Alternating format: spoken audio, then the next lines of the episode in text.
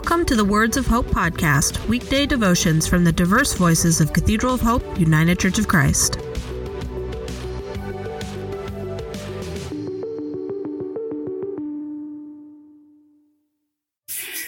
The devotion for today, Wednesday, November 9th, was written by Jonathan McClellan and is narrated by Larry Carter. Today's words of inspiration come from Psalm 130, verse 5. I wait for the Lord. My whole being waits, and in His word I put my hope. Hear today's words of hope. Afterthought. Do not lose hope just because you cannot see the sun. The earth is still spinning. Time moves forward without the need of assistance. We have not realized this, but everything that is happening to us has already passed. What we have determined to be our present circumstances, in truth, has already happened.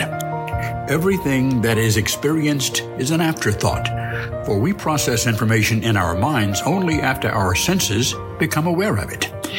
Hearing a sound from a distance, seeing an image carried to our eyes by light, smelling a scent traveling through the air, connecting what is in our hands to our minds in order to feel and realizing the sensation happening on our tongues when we taste food are all things that take time to analyze. Thus, our thoughts are responses to the past. Time is moving forward without our awareness of it. The light from the sun is approaching faster than we think. Winter is shorter than previously thought. Our hopes and dreams are not as far away as we were told. Though we cannot see the future until it has already happened, the future is still coming. Change is coming. Peace is coming. For God's promises are not towards the past, but for the future. Can we receive the future while clinging to the past? Even when trouble comes in the night, every second that passes brings us closer to the day. Therefore, we do not have to make the night any longer than it already is by clinging to it for the day is coming. God does not intend to keep us in a hopeless situation, nor did God create us just to see us destroyed.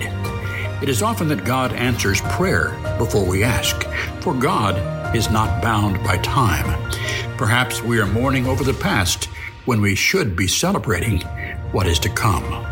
Let us pray.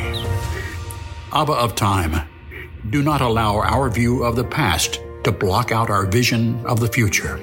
At times, our hearts fail us because all around us are challenges. Show us how to see beyond the storms. Guide us into the day where our safety is secured. Free us from the past and teach us to press towards an even brighter future. For we trust you and we bless you. Amen.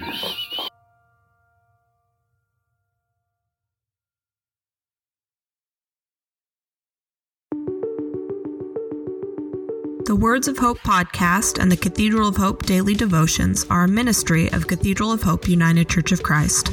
To support this ministry, please subscribe to and share this podcast, follow us on social media, and donate through our website at cathedralofhope.com/give.